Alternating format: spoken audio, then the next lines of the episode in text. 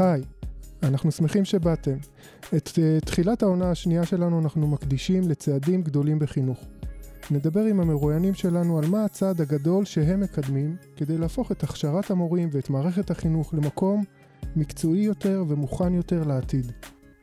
בפרק הראשון דיברנו עם פרופסור חן שכטר על בית ספר כארגון לומד ולמידה מהצלחות, אבל לא רק הצלחות.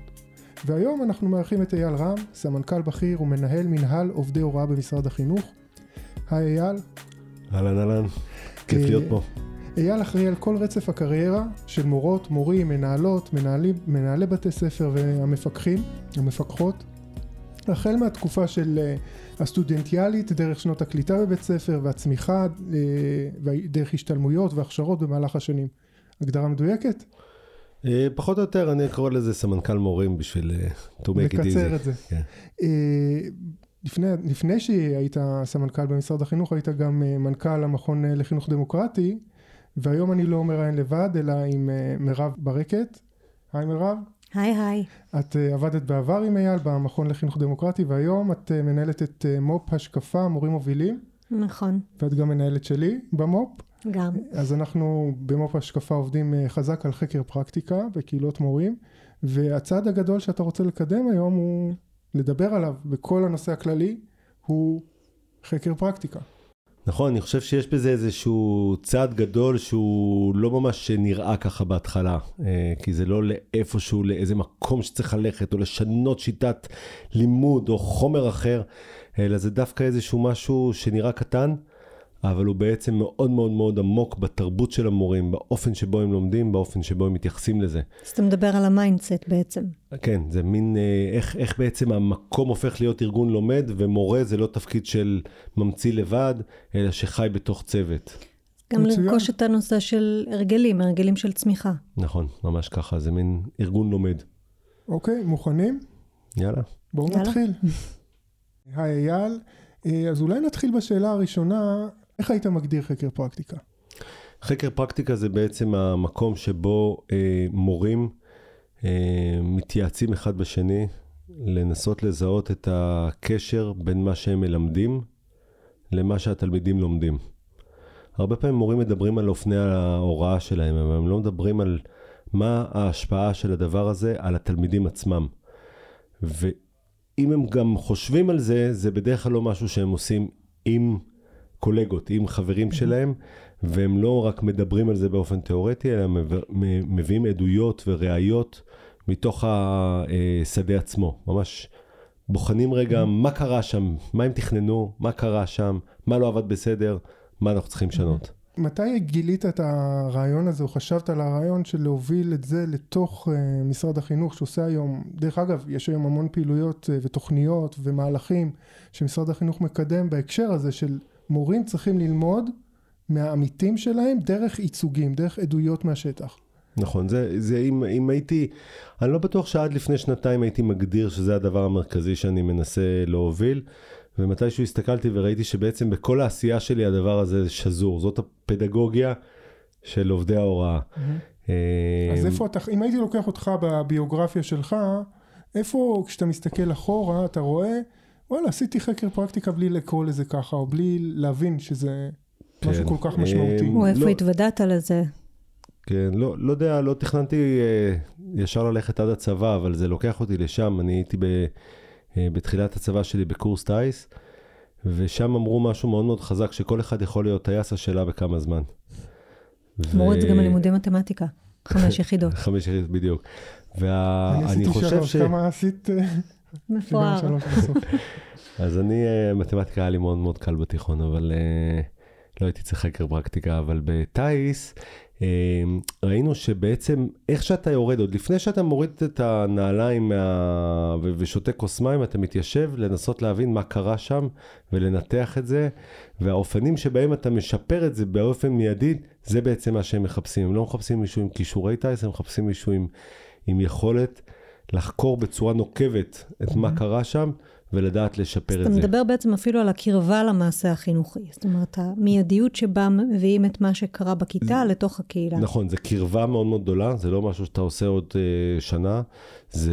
אתה לא עושה את זה לבד. אתה לא עושה את זה לבד, ואתה עושה את זה באומץ גדול. זאת אומרת, גם היום, טייסים שנחשבים לפעמים אולי השוויצרים הגדולים, כשהם יורדים, הם יושבים עם קולגות, והם מנתחים מה לא עבד להם טוב. אם אין לך משהו לא טוב להגיד על משהו שקרה, משהו לא בסדר אצלך. משהו לשפר לסיבוב הבא, לטיסה הבאה. נכון, וזה תמיד הפתיע אותי שאצל בהוראה, זה כמעט הפוך. נותנים, כשנותנים למורים או למנהלים, או... נותנים לו משהו כאילו אינטואיטיבי. בהנהלת משרד החינוך, נותנים לאנשים לדבר, אז הם בדרך כלל מדברים על, על מציגים כמה הכל נפלא, ומה הם עושים, והכל מוצלח. או הרבה פעמים מבוסס אינטואיציות ותחושות, ולא איזה עדות של משהו שהיה, או ניתוח של משהו מתוך ה... כיתה. נכון, וכשיש לך ארבעים uh, תלמידים ואת, ומלא שיעורים, אתה, אתה מפספס את זה, אתה מפספס את, על, את הזיהוי הנכון של מה שקרה. זה כמו התמונה והפיקסלים שלה. כן. דרך אגב, אנחנו עשינו איזשהו שיתוף פעולה קצר, ערכנו אצלנו במהלך השקפה את uh, ארגון שמיים, שלקח את השיטה של תחקיר מחיל האוויר, ומיישם אותה בארגונים... Uh, עסקיים וגם בבתי ספר. בוודאי, אנחנו עובדים שמיים לא מעט, וזה מאוד מאוד מעניין שהם משום מה לא הצליחו להיכנס באופן מסיב לתוך, מסיבי לתוך מערכת החינוך, להבדיל ממערכת הבריאות ומקומות אחרים. אולי הם היו ישירים מדי או יש סיבות אחרות, אני מקווה שזה עוד ייכנס. אנחנו נחשוב, נדבר על החסמים של זה אחר כך, בהמשך, אבל נניח אם נמשיך בתחנות קדימה, איפה... אחר כך בעצם הייתי הרבה שנים בחינוך הדמוקרטי, ושם גם הייתה איזושהי נטייה במכון, אני חושב, לעבוד מאוד ביחד. היינו קוראים לזה להתפשט, כאילו, להיכנס ולהיוועץ ולהתייעץ ולהיות צוות. אני חושב ששם היה העוצמתיות הזאת של צוות שעובד יחד, שמנתח את ה... שמנסה להבין מה, מה קורה שם. מנתח אחורה דברים שקרו ביחד. נכון, וזה הפך להיות ממש כפדגוגיה, כמשהו יותר מובנה, ולא סתם כאיזשהו מפגש חברתי שבו נחשפים ומשתפים וכואבים ובוכים. וגם היה עוד משהו, היה שם, היה תרבות של ללמוד מטעות. לא היה פחד ללמוד מטעות. זה מה שאני אומר, היה איזה חשיפה. משפט שאתה פעם אמרת לי, מי שלא מנסה לא טועה, ואנחנו מנסים הרבה וטועים הרבה. אז זה היה חשיפה מאוד גדולה, אבל זה הפך להיות מובנה, אני חושב, במפגש שלנו עם הייטקאי. מה זה הייטקאי? הייטקאי זה רשת של בתי ספר בסן דייגו, הם מאוד מאוד מוצלחים. היום שישה עשר בתי ספר. שמקדמים למידה שהיא... סן דייגו זה עמק הסיליקון, המקום הכי... לא, סן דייגו זה מתחת לעמק הסיליקון, זה הגבול עם מקסיקו שם. והם מקדמים שם את כל הנושא של למידה מבוססת פרויקטים, פי בי אל, ושם אני חושב מעבר לשיטת הלמידה הזאת שהיא בעצמה מכילה בתוכה את ההיבטים האלה של כל הזמן לבחון עד כמה הפרויקט טוב, העבודה הצוותית שם הייתה נורא נורא מרשימה, ולהביא את זה עם איזשהו סל של פרוטוקולים של איך צוות עובד ומדייק תכנון, מדייק ביצוע, מדייק עבודה, לא כאיזושהי אמירה כללית אלא ממש מובנה ומוכוון, היה מאוד עוצמתי, אני חושב. איך הגעתם בכלל להיפגש עם הייטקאי במכון לחינוך דמוקרטי? מה היה הצעד הראשון שם? הצעד הראשון היה איזשהו מפגש שעשינו בין החינוך הדמוקרטי לבין יורם הרפז, של לנסות באמת להבנות תהליכי חשיבה פדגוגיים ברורים יותר בתוך החינוך הדמוקרטי. איזשהו ניסיון לאזן בין שני התפיסות האלה. אז אני מכיר לכם את המודל? כן, ממנו שמעתי איזה פעם ראשונה. פרופסור מוכר וכותב הרבה גם, ומנגיש עשייה חינוכית דרך הקשרים של חשיבה ומהות החשיבה. נכון, הוא נכנס אליי יום אחד למשרד, אמר לי, תקשיב, תביא אתה שישה אנשים, אני אביא שישה אנשים ונעשה למידה משותפת. ובמהלכה איכשהו גם קיבלנו כרטיסים ממי שככה עומד בראש המפעל הגדול הזה. בסן דייגו, ונסענו לשם לראות את זה, וכשחזרנו היה ברור שצריך להקים כזה דבר בישראל. כי יש שם משהו שהוא אחר. הוא יש שם משהו מאוד מאוד מאוד שונה, אבל... ומה האחרות הזאת שהיה צריך להביא? האחרות היא שבעצם זה, זה תרבות שלמה. זה ארגון שהוא מחזיק עקרונות שמיושמים באופן הוליסטי, שלא משנה לאיזה מ-שישה עשר בתי הספר תיכנס, אתה מרגיש שאתה נמצא באותו מקום בתרבות, והתרבות מקדמת בראש ובראשונה social justice ו-equity, שוויון הזדמנויות בחינוך, זה המטרה העיקרית של הרשת הזאת. אבל בהקשר שלנו, אני חושב שמה שהיה חזק זה שהקירות היו שקופים. הקירות היו שקופים. והשקופים כמטאפורה לזה שאנחנו עכשיו באמת שמים את ההוראה שלנו לבחינה מתמידה. וגם אחד הדברים שבעצם אומרים, אצלנו זה בעצם אותה מילה, ביקור וביקורת, והם עושים את ההבחנה בין ויזית לקריטיק, והם מקדשים את הקריטיק, הם ממש שמים אותו במרכז, להביא את ה... תוכן של העבודה, להשקיף אותה, ובעצם ללמוד את המעשה החינוכי ביחד, כשלא מפחדים לא להביא את ה... להשקיף את קירות הכיתה, וגם להשקיף את קירות ההוראה, ולדבר. עצם זה שהמורים גם מלמדים ביחד, מלמדים שני מורים ביחד, הם כל הזמן נמצאים בבחינה. בארץ יש תפיסה כזאת של המורה לבד בכיתה, בדלת הסגורה, ואף אחד לא יודע מה קורה שם, וזה בדיוק הפוך, זה בדיוק צריך להיות הפוך, שהמורים ביחד, מנסים להשתפר כל הזמן בהוראה שלהם. היה איזה רגע שהבאתם סביב הקריטיק, המתודולוגיה הזאת היא הביקורתית, על חשיבה של העשייה שלך כמורה, שאמרתם וואלה, זה מתאים לישראל או... אני חושב, אנחנו מאוד חששנו, אני חושב שפחדנו מהציניות, אני זוכר גם שהבאנו את זה פעם ראשונה למנהלים, ופעם ראשונה למורים, וכאילו עוד פעם מביאים להם משהו מבחוץ. זה היה אתם כמכון לחינוך.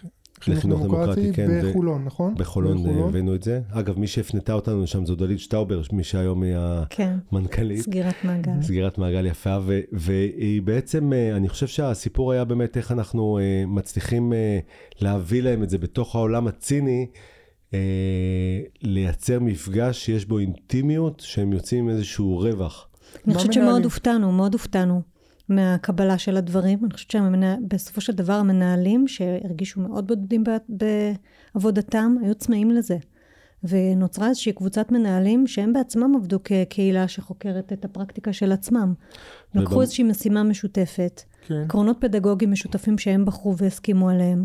יצאו לניסיונות שלהם בתוך זה. הביאו את הדברים לתוך קבוצת השווים. למדנו ביחד, הבאנו דיואי, הבאנו טקסטים. הבאנו פרקטיקות. אז היה גם מרכיב של למידה, באים אה, כמה מנהלים נפגשים ביחד, יש להם איזושהי בעיה או אתגר גדול, הם קוראים טקסטים ביחד, קוראים, כך... הם מפתחים, okay. הם לוקחים את זה. ואני חושב שמה שעזר ל... למורים עצמם זה שהבאנו פרוטוקולים מסודרים. נכון. זאת אומרת, הבאנו לה... להם שיטות איך לעשות את הדבר הזה. הייתה הבנייה של זה. איך לדבר ביחד על מה היה כן. עכשיו, מה היה לי בשיעור. היום אנחנו קוראים כן. לזה מתווי שיח, אבל פרוטוקולים זה, זאת המילה כן. שבהייטק היה נגיד משתמשים. אני זוכרת ב- ב- בשלב הראשון, שבנם מספר, אף אחד לא מגיב, אחר כך יש חמש דקות של שאלות הבהרה, ואחר כך שאלות העמקה, וההפרדה הזאת, התבנית הזאת של מתווה. בדיוק, כי בישראל נורא נהוג שמישהו מציג משהו, ואז מישהו מתחיל לספר בעצם איך הוא עושה את זה. גם אצלי, הוא כאילו עוזר לו ואומר לו, תקשיב, אני עושה, אבל הוא בעצם רוצה לספר כמה הוא יותר חכם, ואז זה משביט את הבן אדם. וכאילו, להשהות את זה רגע, להגיד לו, שנייה, שנייה, רגע, בוא תשאל קודם מה אתה מבהיר, ואז ת... בכלל, אני חושב שהסיפור של השאלות, במכון מתישהו גם עשינו קורס קואוצ'ינג, שהוא עבורי אישית, הוא היה מאוד מהפכני. אני בן אדם שהרבה פעמים יש לו רעיונות, וכשאנשים באים להתייעץ איתי, אז אני אוהב לזרוק עליהם רעיונות. ולאו דווקא זה מתאים, ולא רק שזה לאו דווקא מתאים, זה לא תמיד מעצים אותם, והמקום הזה ששואל את השאלות ועוזר להם לשכלל את המיומנויות שלהם, הבנתי שהוא משהו משמעותי. אני חושבת שזה גם עוד משהו שככה למדנו מהחברים מההייטקאי, שאומרים, הדרך היא ללמד אנשים לשאול את השאלות ולחשוב, ולא לתת להם את התשובות, כי ככה זה לא עוזר לפתח אותם, ובעצם זה מה שקורה בתוך אותה קהילת מורים. כן, לגמרי, לגמרי. אני זוכר שכתבת איזשהו טקסט על הביקור שריגש אותך מאוד בהייטק היי. אותי ריגש,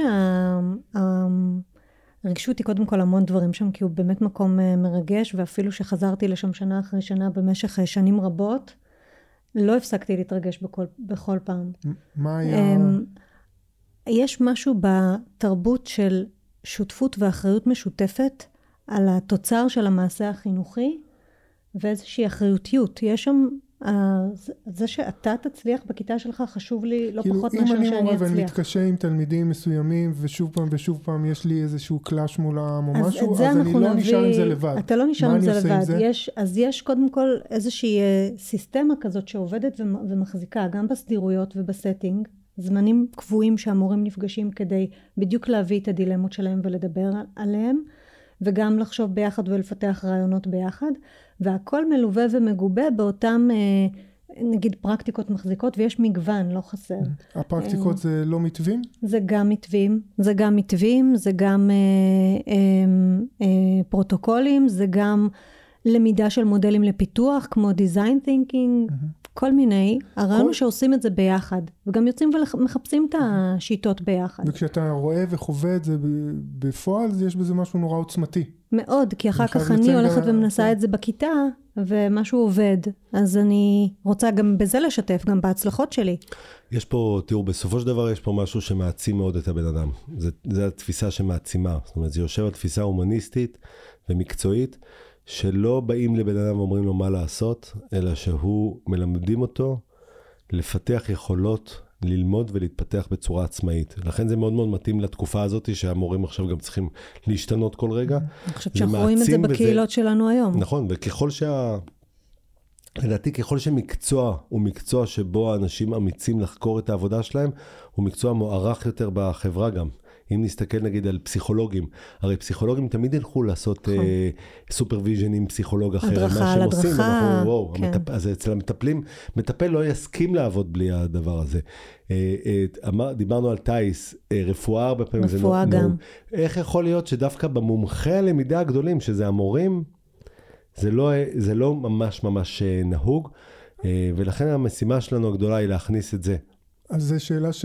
זו אמירה שממש מרימה לשאלה של, אוקיי, במשרד החינוך היום יש הרבה תוכניות שיש בהם את המרכיב הזה של מורים חושפים ומדברים נכון. ביחד, ולא רק מורים, גם מנהלים.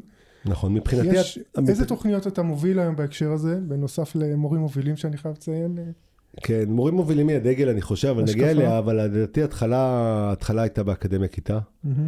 זו תוכנית שנולדה ממש בחודשים הראשונים שהגעתי למשרד. למדתי שיש דבר כזה שנקרא פי די אס, Professional Development School.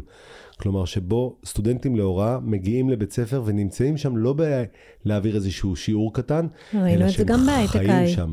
הם חיים שם, mm-hmm. הם נמצאים בתוך הבית ספר, ב- ב- ב- בהפסקות, בטיול השנתי. הם חלק מבית ספר, הם, הם לא בית... באים ל- להעביר שיעור ולמוד ממנו במכללה. ואז לקחנו את התפיסה הזאת והרחבנו אותה בצורה משמעותית, שסטודנטים מגיעים לשלושה ימים בשבוע, והם לא מגיעים בנובמבר כשהכיתה כבר אפויה, אלא הם מגיעים בסוף אוגוסט לימי הערכות.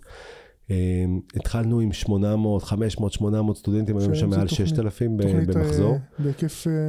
כן, ו- ובעצם חתמנו על זה כמתווה עם המועצה להשכלה הגבוהה, שזה המתווה הנהוג תוך שלוש שנים לכלל המערכת. שכל סטודנט לחינוך, לתואר ראשון, לתעודת הוראה, יהיה מחויב לעבור במתווה הזה כן. שהוא טובל בבית ספר. בעצם הכפלנו את שעות העבודה המעשית, מתוך הבנה שהלמידה המשמעותית יושבת, צריך לחלץ אותה, קוראים לזה הכשרה קלינית, מחלץ את זה מתוך הסיטואציות שקורות לבית ספר. להתנסות ולדבר על ההתנסות, להתנסות ולדבר על ההתנסות. כן, ברור שאי אפשר להכיל את הכל, זאת אומרת יש נושאים שלא יעלו, אי אפשר לדבר על הכל, הכל, הכל, כי יכול להיות שיש דברים לא עלו, אבל שוב פעם הרעיון הוא לא ללמד אותם את הכל, אלא לשכלל להם את היכולות שלהם ללמוד מהניסיון, זה הדרמה הגדולה, זה הקטע הדיואיסטי מבחינתי. יש עוד תוכניות שאתה רואה את המרכיב הזה של חקר פרקטיקה מופיע בהם? כן, אז באמת אקדמיה כיתה היום קוראים לה אחרת, נכון? זה התנסות בהוראה. התנסות בהוראה. התנסות, היא בעצם אקדמיה כיתה, אני מבחינתי השמות, זה הייתה שם של תוכנית, אבל בעצם אנחנו רוצים להכיל את זה על כל ה...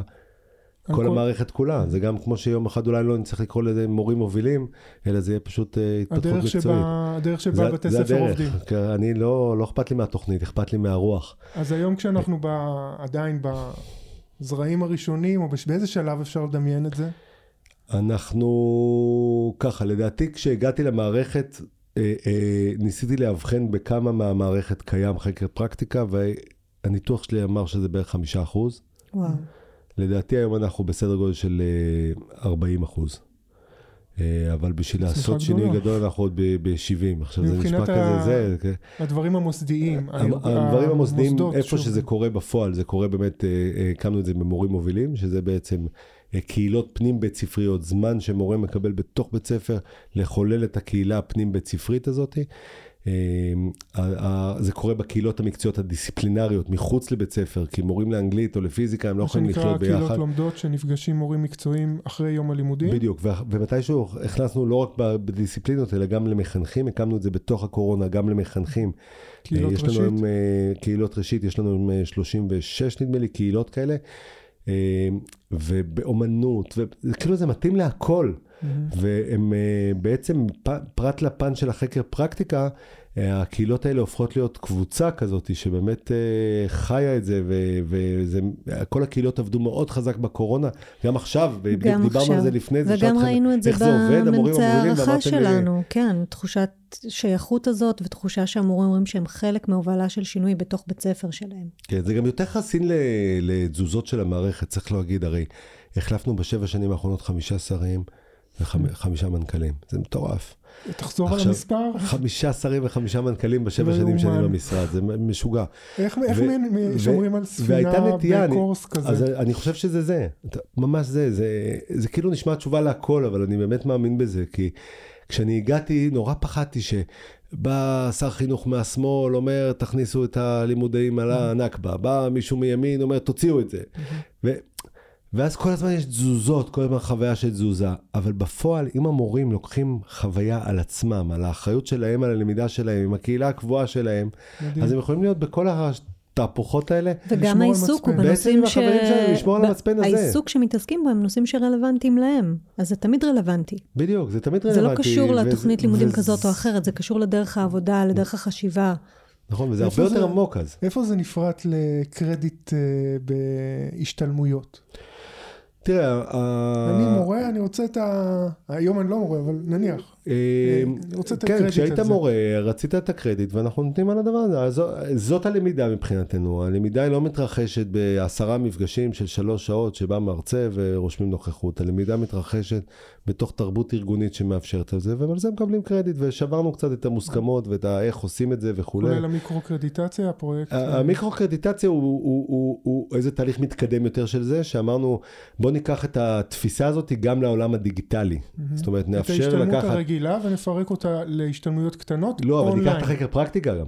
מה אנחנו אומרים? אנחנו אומרים, בוא ניקח, נגיד, איך עושים משוב מקדם למידה, נלמד את זה בשלוש שעות קצרות, עם סרטונים, איך לעשות ואיך לא לעשות, ניתן למורה לתכנן, לצלם את עצמו, להעלות את זה לרשת, ולקבל משוב אמיתים, ולתת משוב לאחרים, הכל אסינכרוני, כלומר אופליין, הם עושים את זה, ועל זה הם מקבלים קרדיט, וזה בעצם איזשהו שדרוג של הדבר הזה. אגב, זה פחות הצליח לנו מהמקומות שבהם יש גם איזשהו מפגש פיזי. כי יש משהו מחזיק בתוך הקבוצת מורים שיושבים יחד. אפילו את התהליך זה מחזיק. נכון. נוצר איזושהי מוטיבציה ומחויבות. ברגע שאני מחויבת אליך בתוך קהילה, אתה מחויב אליי, זה מייצר את המחויבות לתהליך ופחות גורם להתייאש. זה גם מה שראינו בתוך הניסיונות המשותפים שלנו, שכשהמורים עצמו נורא מהר הוא מתייאש, האתגר הכי קטן שפוגש אותו, כי יש לו את ה-ארבעים ילדים בכיתה וכל האתגרים מסביב. נכון, החבורה היא משמעותית בתוך זה. אבל אם אני יודעת שאני חוזרת לקהילה בצהריים, אני רוצה לספר משהו. מצד שני היינו חייבים אבל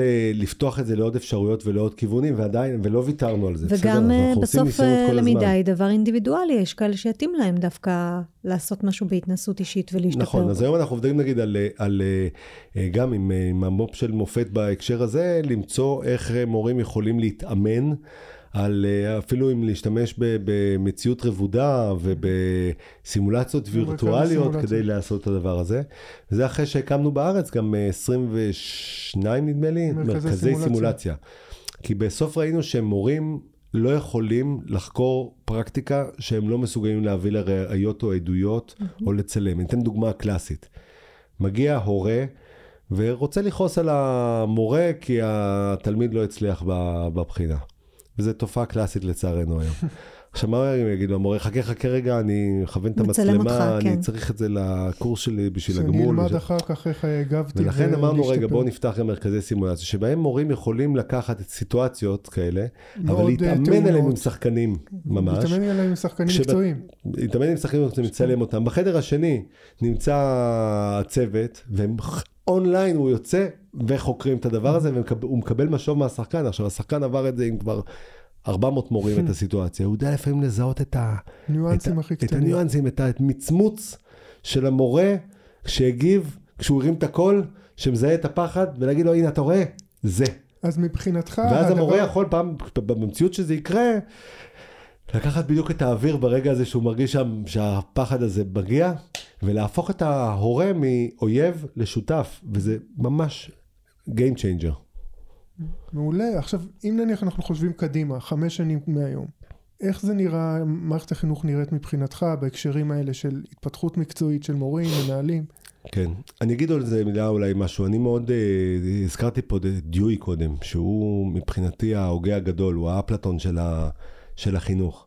תמיד אומרים הרי שיש, אה, אה, אין, חכם, אין חכם כבעל ניסיון, אבל זה לא נכון שמכל דבר לומדים והכל זה, כי אנחנו לפעמים נופלים כל הזמן לאותם בורות. הסיפור הוא לפתח את היכולת שלך, את המיומנות שלך, ללמוד מהניסיון. וזה דבר מאוד מאוד דרמטי. תחשבו, זה כל מה שאני אומר פה. הוא אמר, מתוך הניסיון ואל הניסיון. לשפר את גרף עקומת הלמידה הזאת, כן? זה התרבות של השתפרות מתמדת. בדיוק. קוראים לזה איך להשתפר ולהשתפר. ודיוי, הוא הביא, זה היה תפיסת עולמו. אגב, גם לתלמידים. עכשיו, אם המורים יהיו כאלה שיודעים, התלמידים גם יסתכלו עליהם, וילמדו מהם, הרי זו דוגמה האישית הכי טובה שיש. אז קודם כל, זה מהפכה אדירה, כי אם המורה הוא אדם כל הזמן לומד ומתפתח ויודע, התלמיד יראה אותו והוא יהיה כזה גם. מעבר לזה, זה ישפר מאוד את מעמד המורה, הסברתי קודם למה. זה בעצם נותן למורים בעלות והאחריות על הלמידה שלהם, הפרופסיונליות. והכי חשוב, הם פשוט יהיו מורים טובים יותר, כי הם באמת יצליחו לראות מה קורה. תראו מה קרה בקורונה נגיד, שהיינו צריכים לעבור מהר מהר ללמידה דיגיטלית. לקחנו את כל מרכזי הסימולציה, והפכנו אותם למרכזי סימולציה וירטואליים, שמורים התאמנו בזום עם, שח... עם שחקנים, על מה קורה כשתלמידה לא, פות... לא סוגרת את המיקרופון, איך מהירים לה. זה יכול לשנות את כל השיעור, הווליום שבו אתה מהיר. או הבקשה לפתוח מצלמה. או... כן. נכון? עכשיו לדעתי זה יכול לשנות את ההורות גם. דיברת על זה בסרטון שאתה מציג בו את חקר פרקטיקה. נפלתי בפח עם, עם הבת שלי והרגשתי שנופל באותו פח כל הזמן, כי אף אחד שם לא רגע מצלם אותי ואומר לי, תגיד רגע, אולי במקום להילחם איתה שם, שם תוותר קצת והכל נפתח. זה לא אומר שאתה לא... וזה עבד? תראה, זה עבודה יומיומית, אני לא יודע להגיד, לא יודע להגיד לגמרי,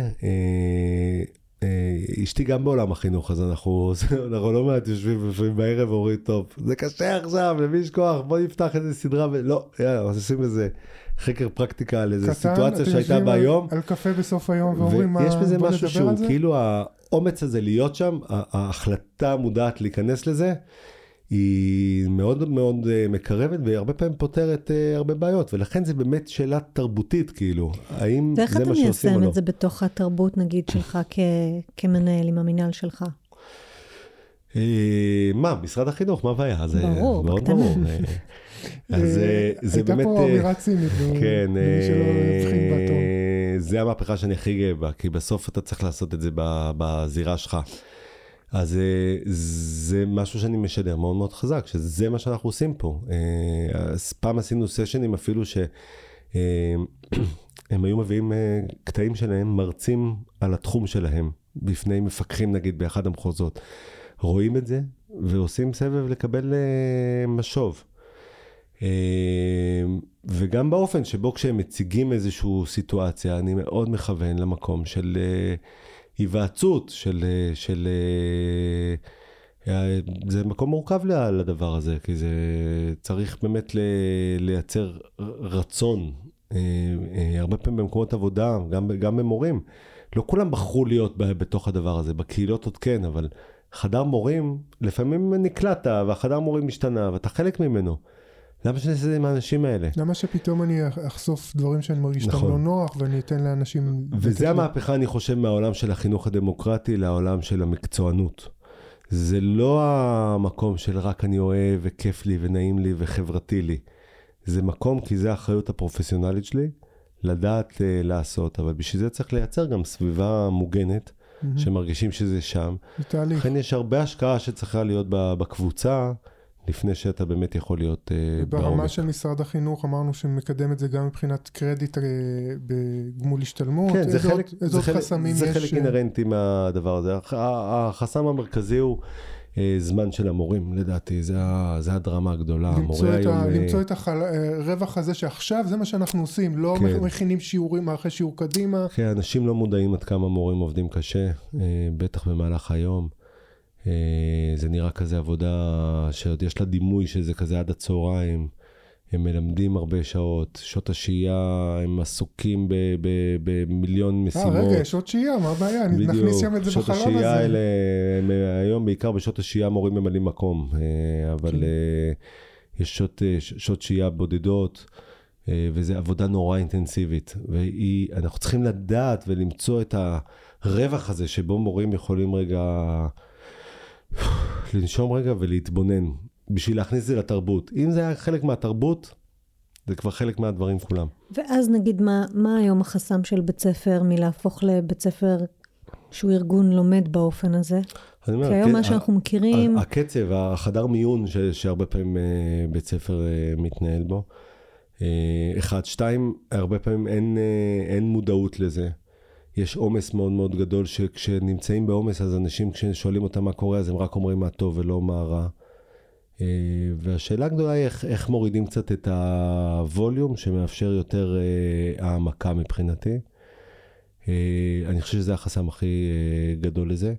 חוץ מזה, אי אפשר במכה. ההנחיה שנדרשת מזה, זה שינוי תרבות, זה דורש... היא יצירה של מנגנונים של אנשים שמסוגלים. גם בחולון, כשבאנו ונכנסנו, אמרנו, בהתחלה היינו עם מדריכים חיצוניים, ולאט לאט הסתנו את זה לתוך מורים שחוו את זה. המנטורים. המנטורים, והם בעצמם מובילים את זה. וגם פה אנחנו אומרים, מובילי קהילות זה אנשים שעברו בתוך הקהילות. אתה צריך לייצר רשת של אנשים מאוד מאוד גדולה ורחבה, שחוותה את זה, ויכולה להוביל סוג של הנחיה כזאת בעוצמתיות המקצועית שלה. אבל יכול להיות אולי גם שמשרד החינוך מצידו צריך קצת בעצם לצמצם את כמות ההנחיות שהוא מביא לכל מיני דברים, ולהגיד עכשיו זה, אנחנו מפנים לכם כן, דרישות. תראה, התנועה שהמשרד אה, נמצא בה ברמה הצהרתית לפחות, וגם במאבק היומיומי להצליח, זה תנועה של אוטונומיה לכיוון של למידה כמה שיותר קרובה, בתוך השדה, בתוך הבתי ספר, לקחת אחרי... התנועה, כולם רוצים להיות שם. אז מתכתב איתך, מבחינתך, עם המגמה של מתן אוטונומיה למנהלים? בוודאי, כמו שמירב אמרה, זה מאוד להפוך את זה להיות קרוב לשדה בעצם הכל. המורכבות היא שיש אחריות לשרה ולמנכלים, ולכל אחד ואחד יש אחריות מאוד מאוד גדולה גם. ואיך אתה יושב בירושלים עם איזושהי אחריות על סוגיה מסוימת? שאתה אחראי אליה מול הכנסת, מול התקשורת, מול הדברים, ובפועל אתה נותן לאוטונומיה להחליט לעצמה מה, והמתח שקיים בין הדברים האלה הוא מתח אה, אה, עמוק מאוד. אגב, הרבה פעמים כשאומרים אוטונומיה, לא עושים אוטונומיה, ועל זה לצערי לא עושים מספיק חקר פרקטיקה על האם באמת נתתי או לא. איך תקדם שם חקר פרקטיקה? לקחת, לקחת סיטואציה שבה אמרו שנותנים אוטונומיה, ובפועל... זה לא קרה, או כן קרה, או מה לא קרה, או כן קרה, ולא להגיד, אתם יודעים מה, אפילו עכשיו נפלתי בזה, שמעתי כן או לא, שחור ולבן, אלא האם באמת ניתנה האוטונומיה כפי שרצית, והאם לכך התכוונת, ומה התפרש, זה בעצם הסוגיה והטוויסט. אייל רם, סמנכ"ל עובדי הוראה במשרד החינוך, תודה רבה שהיית איתנו היום. תודה על ההזמנה, שמחתי לי. מירב ברקת, תודה רבה שעזרת לי ככה עם השיחה, והבאת מהתכנים שלך. תודה, שמחתי. אנחנו נתראה במצב למידה הבא, מוזמנים לעקוב אחרינו באפליקציות שאתם אוהבים.